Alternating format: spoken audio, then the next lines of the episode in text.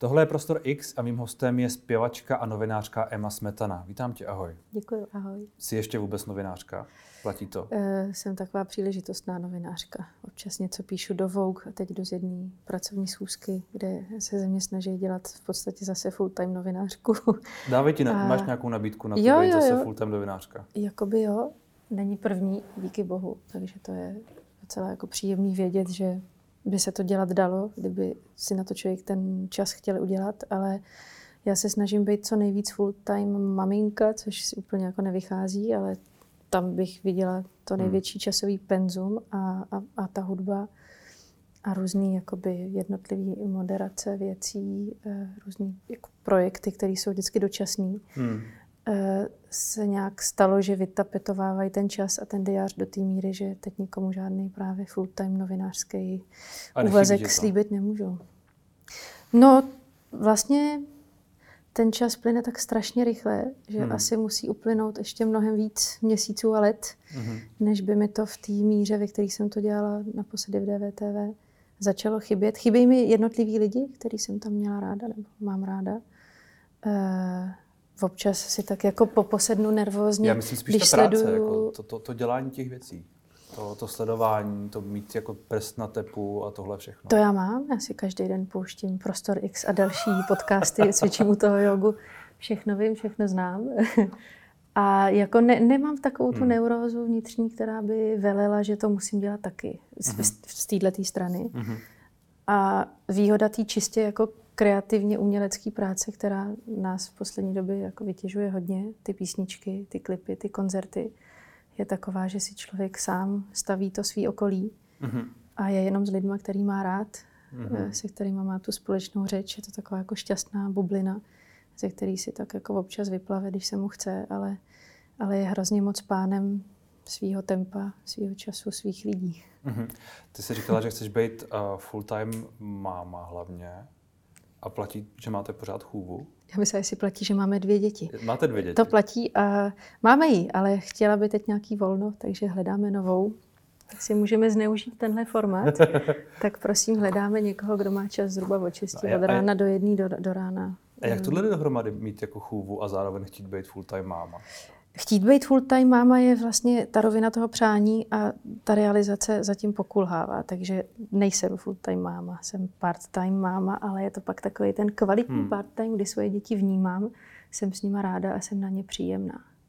Což hmm. si myslím, že se jako vyplatí. Mít mě míň, ale mít mě v té milejší jako poloze, kdy Takže to zlejší, to zlejší si odbyde ta chůva. A to hodnější, tu, tu dobu kratší si odběreš ty? No, oni jsou hodný pořád, ale já, ano, já díky té chůvě jsem míň unavená a, a míň, eh, míň prostě ten čas hmm. s nima trávím s takovým tím pocitem, že je potřeba si zkontrolovat někde nějaký mail, telefon a, a případně si jako zvážit, jestli je tohle to správně vynaložený hmm. čas a tak. A když už s nima jsem, tak, tak tam fakt jsem. Když už o tom takhle mluvíme, tak pak to vlastně zní, že pro, to, pro tebe to rodičovství jakoby není úplně priorita.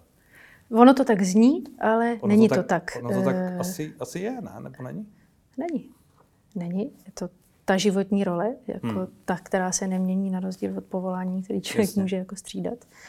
Uh, a měřím jakoby úspěšnost téhle životní role na tom, jak šťastný a hodný děti mám. Zatím je to jako moc dobrý. A uh, ta priorita je to samozřejmě absolutní, ale to, to, je, to zní tak strašně čízy. A vlastně jsem ani nečekala tenhle druh otázky, tady v tom seriózním pořadu.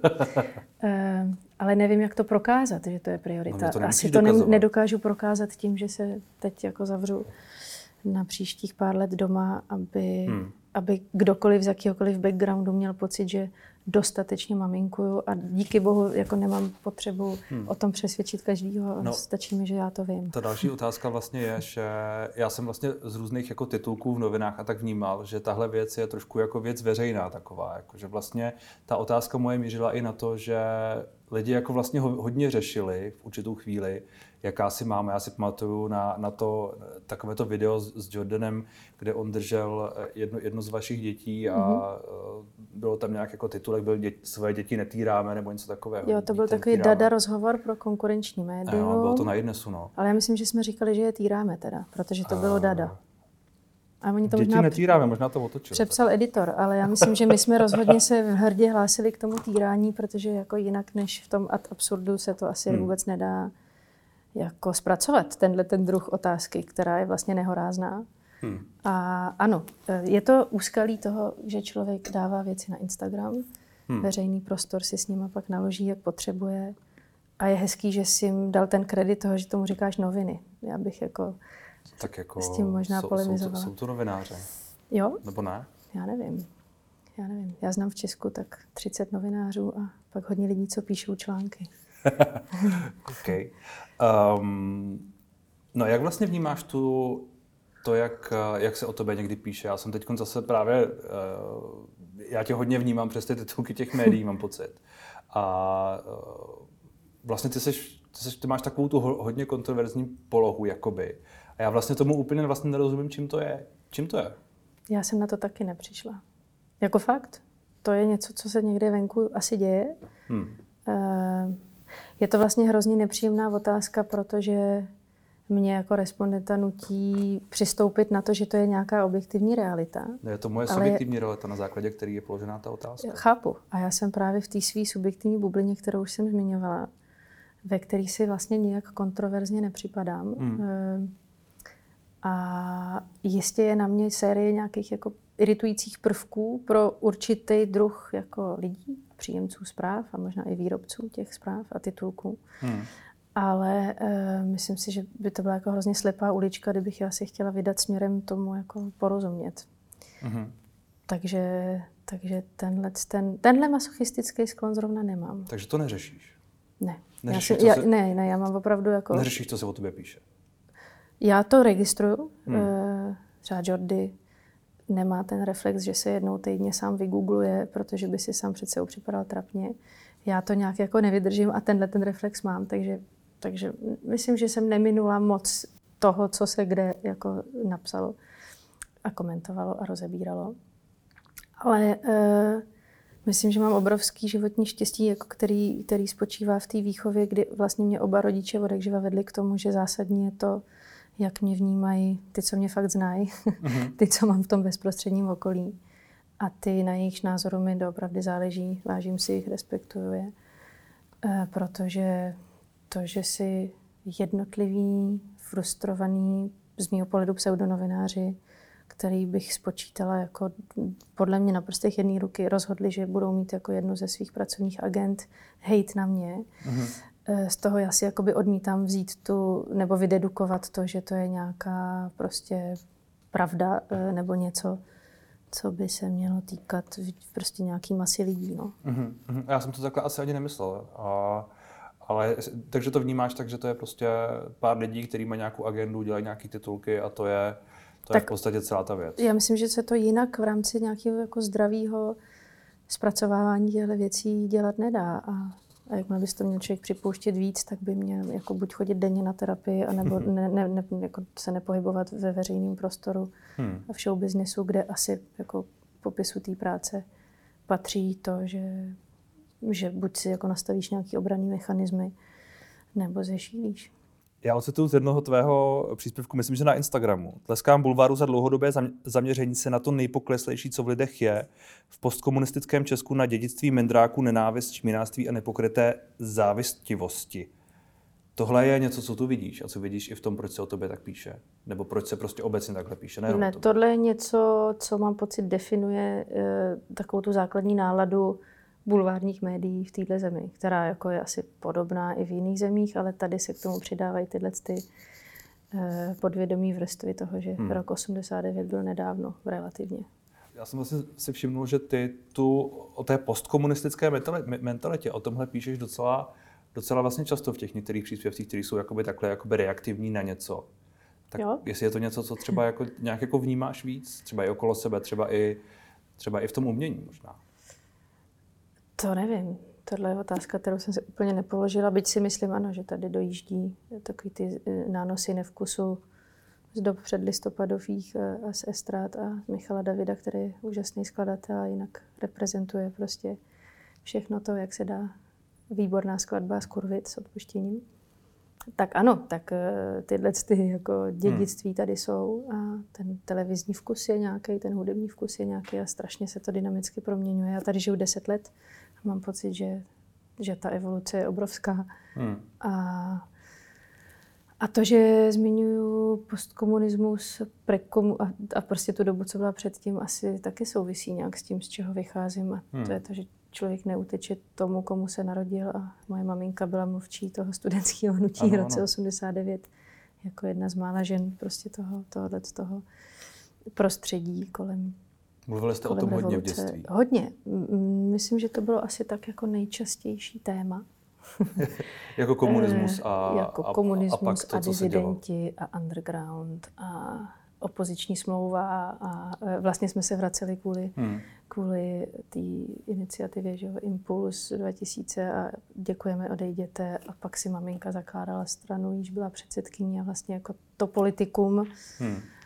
a nějaký jakoby občanský život nebo aktivismus byli extrémně přítomní v tady té jako tady strany hmm. rodinný a, a z té druhé tatínkovi zase přicházel ten emigrantský pohled na, na, to, na to Česko, protože tatínek utek někdy v 72. tuším. A pak se vrátil, když mě bylo 10 let a maminka se se mnou vracela z té Francie po diplomatických stacích, tak, tak se po 30 letech v, minulý, v milovaný pardon, Francii vrátil do Česka, ke kterému měl jako obrovský výhrady. A vlastně se tady pár let zabýval jenom tím, jak moc se toho stále ještě nezměnilo. Hmm. Takže takže to jsou asi věci, co tak nějak jako podmínili takový ten můj prvotní vhled. A tak on musí být asi toho, docela kriti- se... kritický, ne, po tom návratu? No tak on byl rok 99, hmm. takže teprve 10 let po. A rovnou jsem přijel jako uh, tehdy manažer a producent Věry Bílý a Kale a řešil, že žádný rády a žádnou cikánskou zpěvačku hrát nebudou.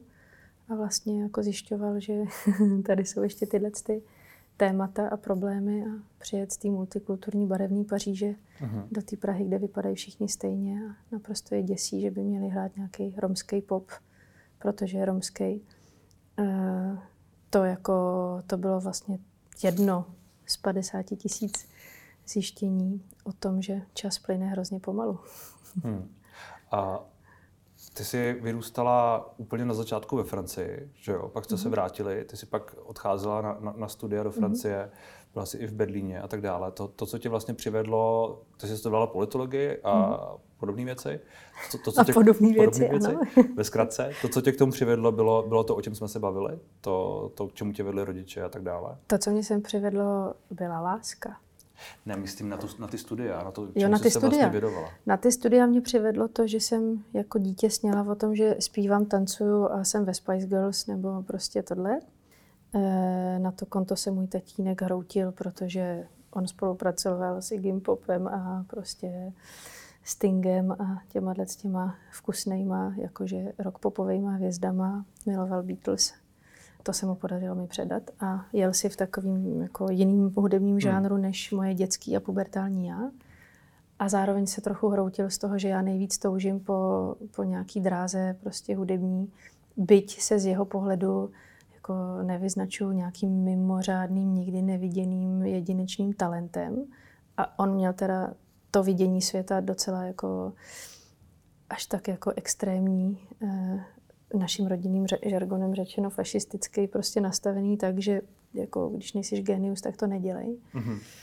Ne, že by mi to takhle někdy řekl. Byl na mě moc hodnej, ale vždycky se tak jako vkusně odkašlal, když jsem mu šla zahrát svou novou písničku.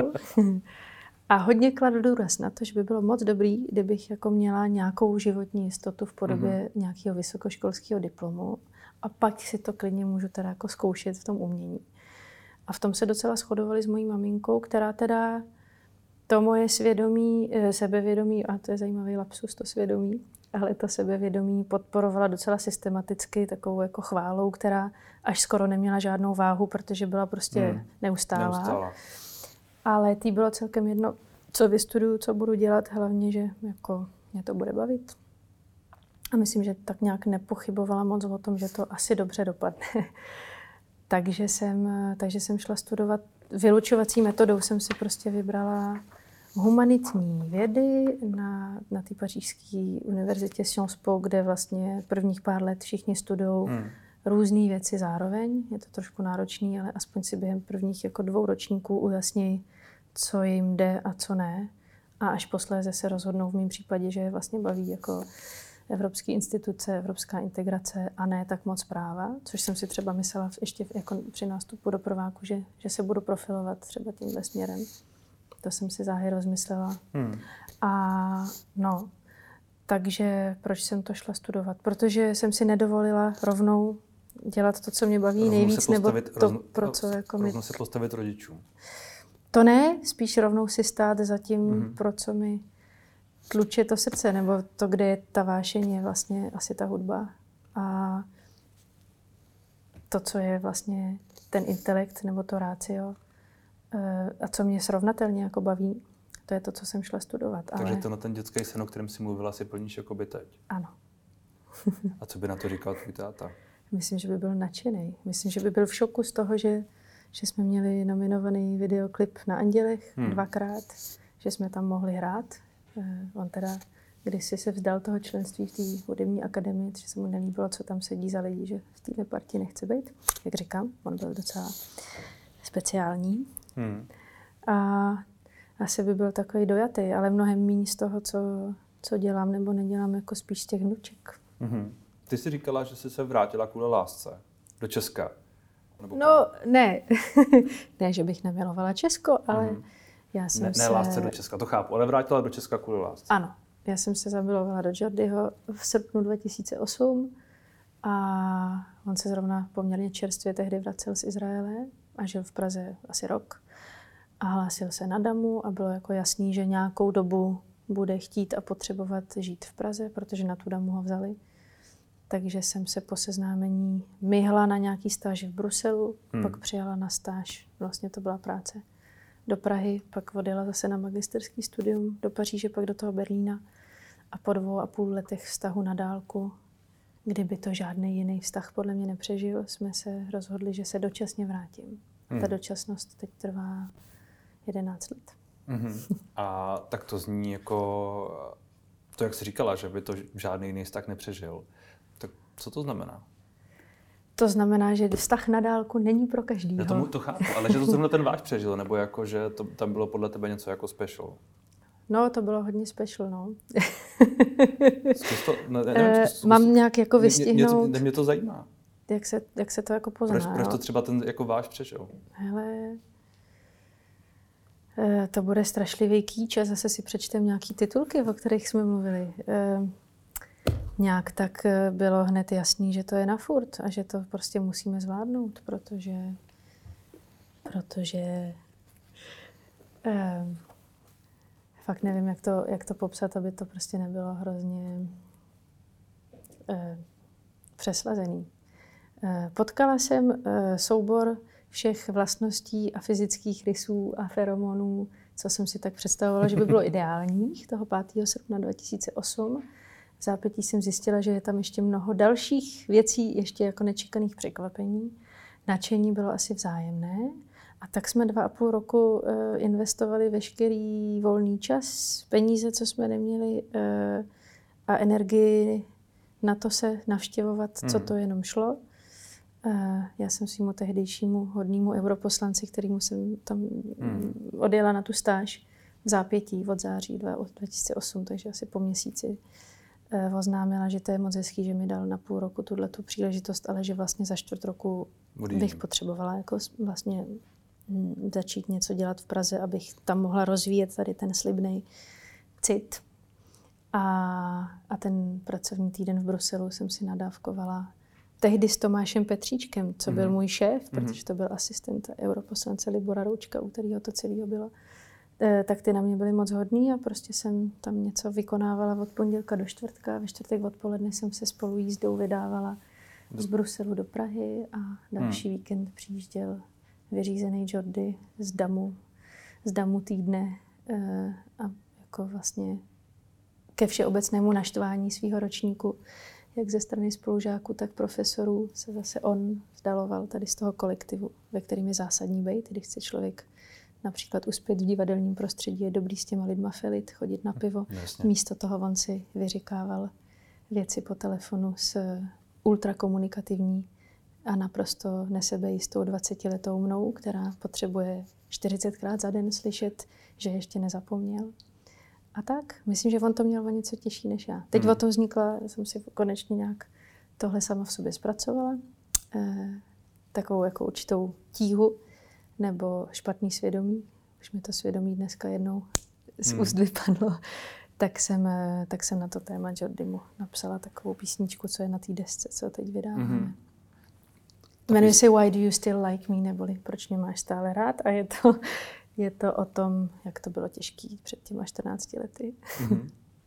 Tak to je hezký, vidíš. No, Ty dvě děti, o kterých jsme se tak trochu bavili, eh, změnilo tě hodně mateřství. Umíš to sama, sama asi, říct? asi každý, jo. Jo, já, já vlastně jo, a, nebo nepochybně jo, ale spíš mě zajímá, jestli to sama jako vnímáš. No, hodně to vnímám. Hodně to vnímám v tom vztahu k tomu času, Mhm. o kterém už jsem tady něco říkala. Nějak eh, mi je líto ho plítvat ještě víc, takže taková moje základní neuróza z toho, že všechno musí vždycky někam zpět a že jsem vlastně netrpělivá, se trochu znásobila, protože nedokážu úplně jako setrvat v nějakých small talkách, když si představuju, co jsem místo toho mohla tady jako s těma svýma holčičkama vykonávat smysluplnýho. A ano, a vlastně mě to mimochodem změnilo i ve vztahu k té eh, novinářské profesi, protože mám pocit, že ty, no, ty písničky mě přežijou. Mhm. A tenhle ten náš rozhovor bude aktuální tři dny. Ne. A, a vlastně jakoby ten, ten novinářský odkaz pro mě, pokud to není uh, taková ta heavy publicistika nebo taková ta takový ten uh, investigativně dokumentární Hmm. formát, co opravdu jako někam posouvá uh, za A aktuální dění, ale za B třeba může způsobovat i nějaký společenský posuny. Tak když to není ta ultra kvalita, tak mi to připadá jako takový hodně pomíjivý. Hmm. A směrem k těm dětem mám pocit, že jim dlužím nějaký pořádný odkaz. No. Je to trochu pěna dní, no, jako často. Mhm. Ale tak ne vždycky, že jo. Ne vždycky. Já myslím, že každý si v tom může něco, něco jako najít uh, trošku jiného pro sebe. Ale jako chápu, chápu to, co říkáš. Takže chceš dělat něco, co tě prostě přežije, řekněme. Si třeba No. budou moci tvoje hol, holčičky jednou jako no, poslechnout. já, no, tak to umění poskytuje tuhle Milu jsem tu to vidinu té určitý nesmrtelnosti. Ten rozhovor to taky určitě bude. Bude. Bude, ale jako bude zajímavý jednou. Hmm. Si myslím teda. Hmm. Jak pro koho? Ale ne kvůli tobě, samozřejmě. Um, jaký je to nový album, když už o něm mluví- mluvíme několikrát? Eh, Já myslím, že je hrozně barevný a já z něj mám obrovskou radost, protože já jsem vlastně čistě popový člověk a vždycky mě iritují desky, který, mm, který mám pocit, že obsahují takový různý jako vaty, aby tam bylo dostatek jako tracků a teď cítí, že čtyři z nich jsou singly Hmm. a zbytek je tak od toho, aby, aby se naplnila nějaká stopáž. A aby to mělo ten dostatečný umělecký kredit, že to je teda ten jako fyzický nosič, co prostě není EPčko, ale je to, je to celý album. A v tomhle případě jsem hrozně jako šťastná a hrozně se mi ulevilo, když jsem si uvědomila, že fakt co písnička, to jako za mě vydatelný single, taky Jordy má takovou ideu, že to bude vizuální album, což znamená, že každý ten track má svůj klip, protože vyrůstal na Michaelovi Jacksonovi a Mhm. takhle to jako vidí, že, že ten vizuál hrozně podporuje to, co s vlastně tou písničkou chtěl jako sdělit, nejenom tou hudbou a že by to měl být takový jako celý balíček. A, no a na té desce s námi vlastně dělalo postupem času pět producentů, takže jdeme od uh, takového jako až skoro old school elektropopového vnímání a vintage Jirky Buriana, Mhm. přes velmi současného Tomáše Havlena, který má extrémní jako cit pro takový ten vkusný, nenápadný sound design, jaký dělá třeba Billie Eilish. Takový to, že máš pocit, že tam nic není, Hmm. ale vlastně se tam dějou věci vzadu.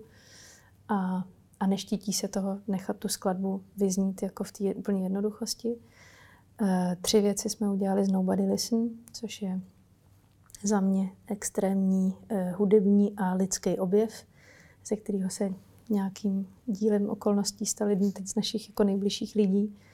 Eh, takže mi taky nepůjde o něm nějak moc jako dlouhosáhle referovat, ale zasloužil by si tady sedět, dělal teďka hudbu hmm. do Národního divadla, dělá z Milion Plus, je jako dokonale rozkročený. Já ho, já ho vnímám. Fashion, já ho vnímám. hudba, všechno. Hmm. Uh, no a s tím jsme chtěli udělat jednu věc, respektive Jordi s ním připravuje svoje solový album nebo takový jako projekt. Uh, já jsem se tam přifařila do jedné věci a vzhledem k jeho neuvěřitelné rychlosti pracovní a takovým jako elánu, co zároveň motivoval nás. Jsou z toho písničky tři. E, pak je tam ta, ta omluva Jordimu, hmm. Why do you still like me, kterou jsem se rozhodla zorchestrovat s Karlem Havlíčkem, hmm. což je asi jeden z mála českých jako hudebních skladatelů a producentů, co dělají takový ty hollywoodský trailery, teasery. A já jsem chtěla power baladu, Adélovského typu, Disney soundtrack. Eh, z určitého pohledu absolutní kýč, ale myslím si, že vlastně, vlastně to je nakonec docela progresivní. Eh, a řekla jsem pět a řekla jsem čtyři. Jo, ještě tam je Beatlesárna, kterou už jsem teda vydávala ke 30. výročí sametové revoluce. To je písnička Dream On, kterou mi hmm. spoluprodukoval Mickey Růžička. Takže ty máš vlastně úplně, úplně jasnou představu o tom, jak to má znít všechno. Nebo vy máte s My, No tak pozor, teď to zní jako, že to je moje album. Je to společný jasně, album jasně. Emma a Jordan, jmenuje se By Now. A my máme v oba docela konkrétní představy a ku podivu se shodujou. No. Hmm. Takže můžeme mít společný album a zároveň společný život. Tohle byla docela zkouška, ty no poslední vlastně měsíce. Vlastně ale... to zeptat, jestli to jako je všechno jenom tak jako Zní to velmi jednoduše a velmi jako ideálně, řekněme, jestli to opravdu tak je. No, je to uh, plný peripetí a naposledy jsme se rozešli včera ráno, uh, těsně předtím, než jsme dojeli na natáčení videoklipu k singlu Higher, uh, protože je to prostě občas obtížný, když jeden člověk je spolehlivý, spořádaný, to si ty, nebo? Ano. E, takový německý typ, když je potřeba, tak zabere. Mm-hmm.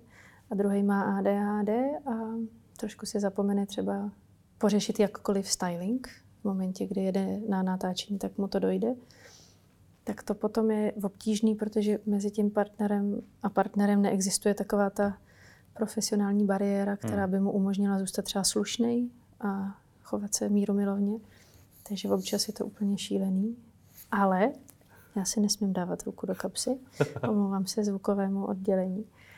Ale e, zároveň Jordyho umělecký vklad, nápady a jako energie jsou natolik nepostradatelný, že jako já bych bez něj asi určitě žádnou hudbu eh, nedělala. Moje videoklipy hmm. by vypadaly šíleně, pokud bych nějakou dělala. A myslím, že se hodně navzájem tak jako potřebujeme hmm. pořád a všude. Ale eh, no, je to, je to prostě zatížkávací zkouška a kdyby tady seděl Jordi, tak, tak ti řekne, že výhodou je, že zkracujeme ty procesy, že si jako dokážeme rovnou říct, že je konec, že už spolu nikdy nic nebudeme, nebo že tenhle nápad je prostě absolutně nepřijatelný, hrozný, hloupý, vošklivý.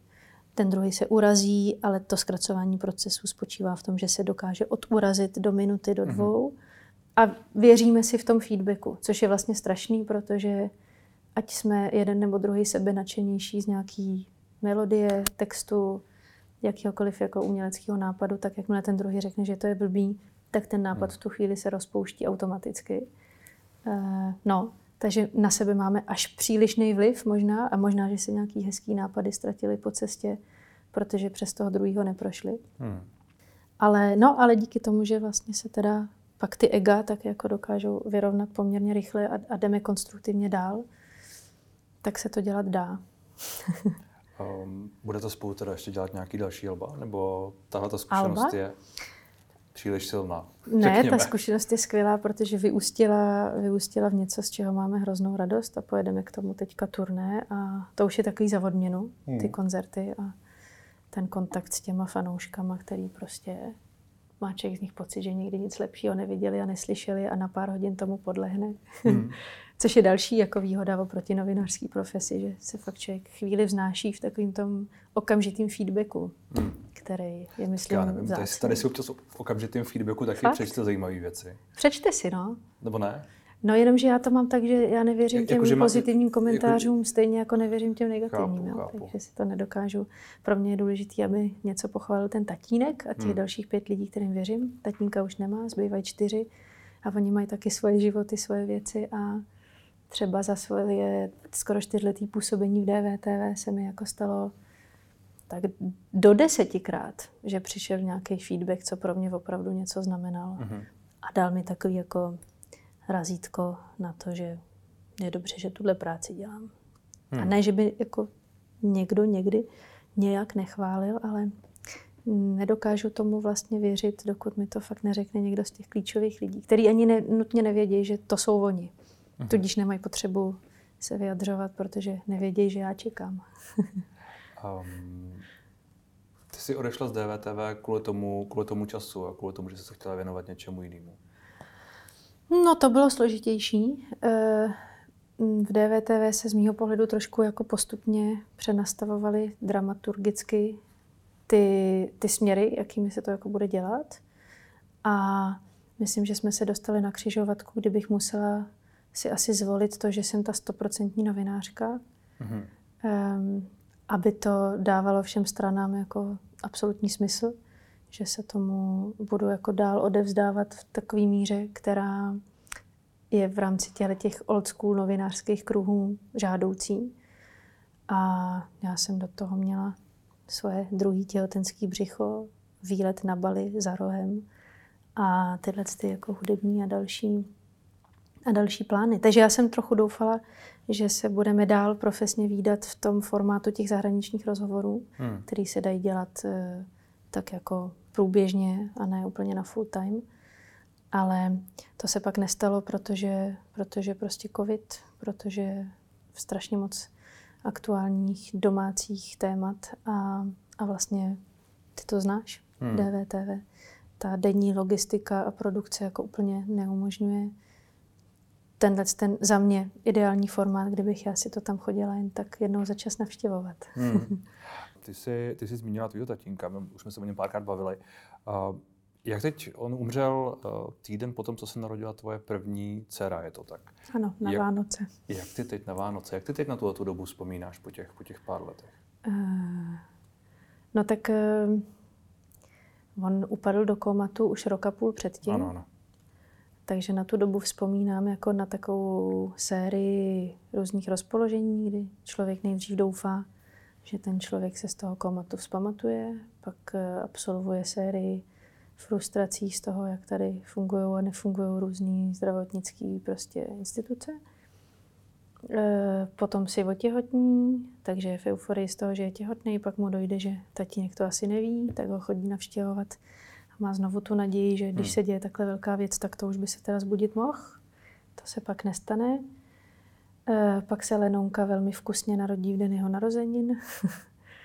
Eh, a po, po tom propuštění z Podolí jsem eh, nějak nedokázala jet domů a jeli jsme rovnou navštívit tatínka do toho Motola, kde se jako uskutečnilo takový dvouminutový setkání.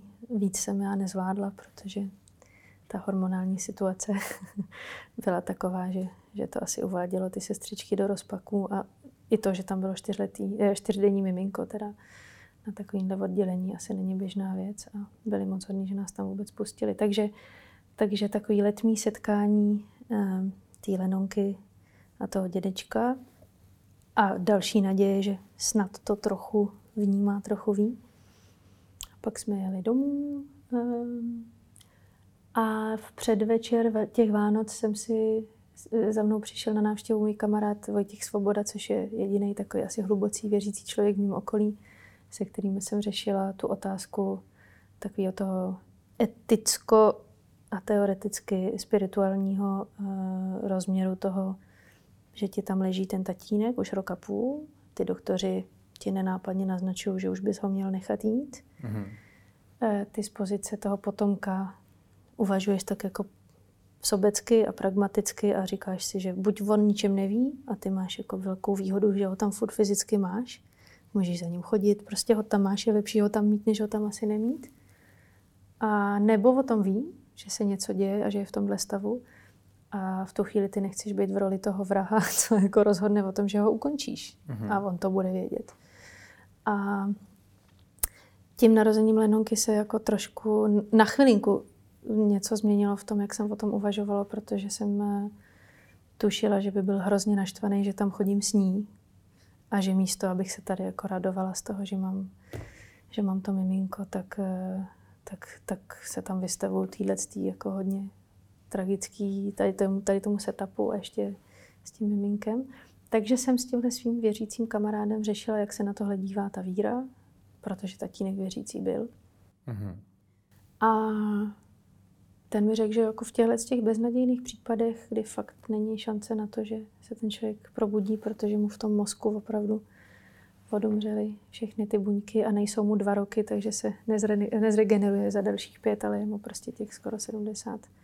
Takže tam teda ta církev dává asi, jako, nebo toleruje ten asistovaný odchod. A pak odešel, já jsem se úplně jako zhroutila z toho, že vůbec mě tohle to jako napadlo jako nějaká hmm. nová eventualita. A v 8 ráno, prostě 8 hodin později, se tatínkovi zastavilo srdce. Takže na to vzpomínám jako na období, kdy kdy můj tatínek, který vykazoval různý znaky toho, že je vlastně kouzelník, zařídil, že se mu vnučka narodila v den jeho narozenin. Na, na Vánoce si ráno takhle odešel, což znamenalo, že pohřeb vycházel zhruba na, teď nevím, jestli 29. prosince a to bylo inteligentní, protože tou dobou bývala moje maminka se svým irským manželem v Irsku, mm-hmm. takže nehrozilo, že přijde na ten pohřeb, což by byl rád, že nepřišla a tak si to takhle jako krásně prostě naplánoval Eh, po svým, symbolicky. Ty jsi řešila, jestli ho jakoby odpojit nebo, nebo neodpojit? Ne, já do tohohle toho zmíněného dne jsem to brala jako naprosto cestnou úvahu. Ale začala si o tom přemýšlet? Osm hodin předtím, než se on rozhodl, než... že to vyřeší Ale nějaký sám. rozhodnutí si neudělala? Jako, že... Ne, jenom to, že se... No ne, zavrhla jsem to samozřejmě zavrhla okamžitě. To. Aha. Hmm. A chybí ti teď? Chybí mi pořád přemýšlíš nad, nad tím nějak, jakoby, i v souvislosti třeba s, s, s dcerama a s tím uměním a s tím, že teď máš nějaký úspěch? No, v souvislosti s úspěchem o tom nepřemýšlím nijak. Mm, teda takhle on mi vlastně řekl takovou hrozně osvobozující větu, kterou si myslím, že by měl stihnout každý rodič svýmu dítěti říct. A to bylo uh, takhle, celá celý jeho předčasný odchod z tohohle světa zapříčinila bohužel špatná diagnostika a v předvečer operace, na kterou šel zbytečně a e, která vlastně bohužel rozjela e, tu cestu směrem k tomu konci úplně zbytečně, tak jsme šli takovou procházkou po parku Vítkov, do hmm. kterého já se nejsem schopná vrátit, protože to bylo před touhletou operací, takže na Vítkov já už se v tomhle životě nevydám, ale to byla taková procházka, při který ten tatínek jako plánoval, že se teda jako musíme, jako nějak tak plánoval, jakým způsobem se budeme loučit, kolik nás zbývá týdnů nebo měsíců. Což jako je výhoda toho, když, když tušíš, že se to blíží, tak když jsi dostatečně patetický člověk, což můj tatínek byl, tak, tak ty správné věci teda včas vyslovíš a stihneš předat. A on mi řekl, že nejvíc mě bude trápit, až tady nebude, že si budu říkat, tohle kdyby viděl tatínek, ten by hmm. koukal, škoda, že to nevidí a že to si říkat nemám, protože kdybych se někdy stala prezidentkou Evropské unie nebo vyhrála Oscara, tak ho to vůbec nepřekvapí. Takže hmm. mám počítat s tím, že jako že on to ví, že se ty věci budou dít a že to bude dobrý. A, takže tahle ta lítost z toho, že on nevidí nějaký úspěch, ta naštěstí není, protože mě dokonale přeceňoval a myslím si, že to jako že to bude tak, jak jsem si asi vysnila vlastně. No a, a z pohledu těch vnuček to je, to je prostě hrozná tragédie, kterou asi zná každý, komu, hmm. komu odejde někdo, o kom ví, že by byl naprosto nekonečným zdrojem lásky, něhy a prostě všeobecně lidským přínosem pro ty děti. A tak jako mám hodně aktivně nastavenou agendu toho, že mluvíme o dědečkovi Jiříčkovi hmm. a Jordi mluví o svým tatínkovi Masaudovi, hmm. což je velmi podobný příběh. Takže naše, naše vlčičky to mají takhle bez těle dědečků. Um, ty máš před sebou to turné, si říkala, chceš nějak, nějak dál pracovat, budete točit další klipy, předpokládám, mm-hmm. ještě nemáte, ano. nemáte všechny, čili to je to, co je teď iminentně před tebou a co, co ti bude naplňovat ten čas do dalších měsíců a tak dále. Aha, ano, to, co je iminentně před náma, je to turné, tak nějak všude budem, hrozně se na to těšíme. Ehm, budou festivaly, na Karlovarském filmovém festivalu budu zase točit podcasty, takže hmm. zase budu chvíli předstírat seriózní novinářku, ale budu si tam zvát lidi, co mám ráda, což je zase velký rozdíl oproti těm předchozím zkušenostem. A myslím, že tohle privilegium ty máš taky, ne? Že jako, n- do jisté míry. Do jisté míry. No, protože... Ne, ne, ne pouze, protože ta, ta agenda je, jaká je. A, ale jo, jako jo. jo. Je, je, to, je to výhoda toho určitě. Jo. No a pak tam je nějaký jako filmový natáčení, pak zase zdrhneme v zimě do tepla. Hmm. A Lenonka možná v září půjde do první třídy, takže to si beru k srdci jako velký případný projekt, kdy bych měla tak jako nad ní bdít ještě o něco víc, hmm. než za normálních okolností. tak ti budeme držet palce. Děkuji za rozhovor. Díky.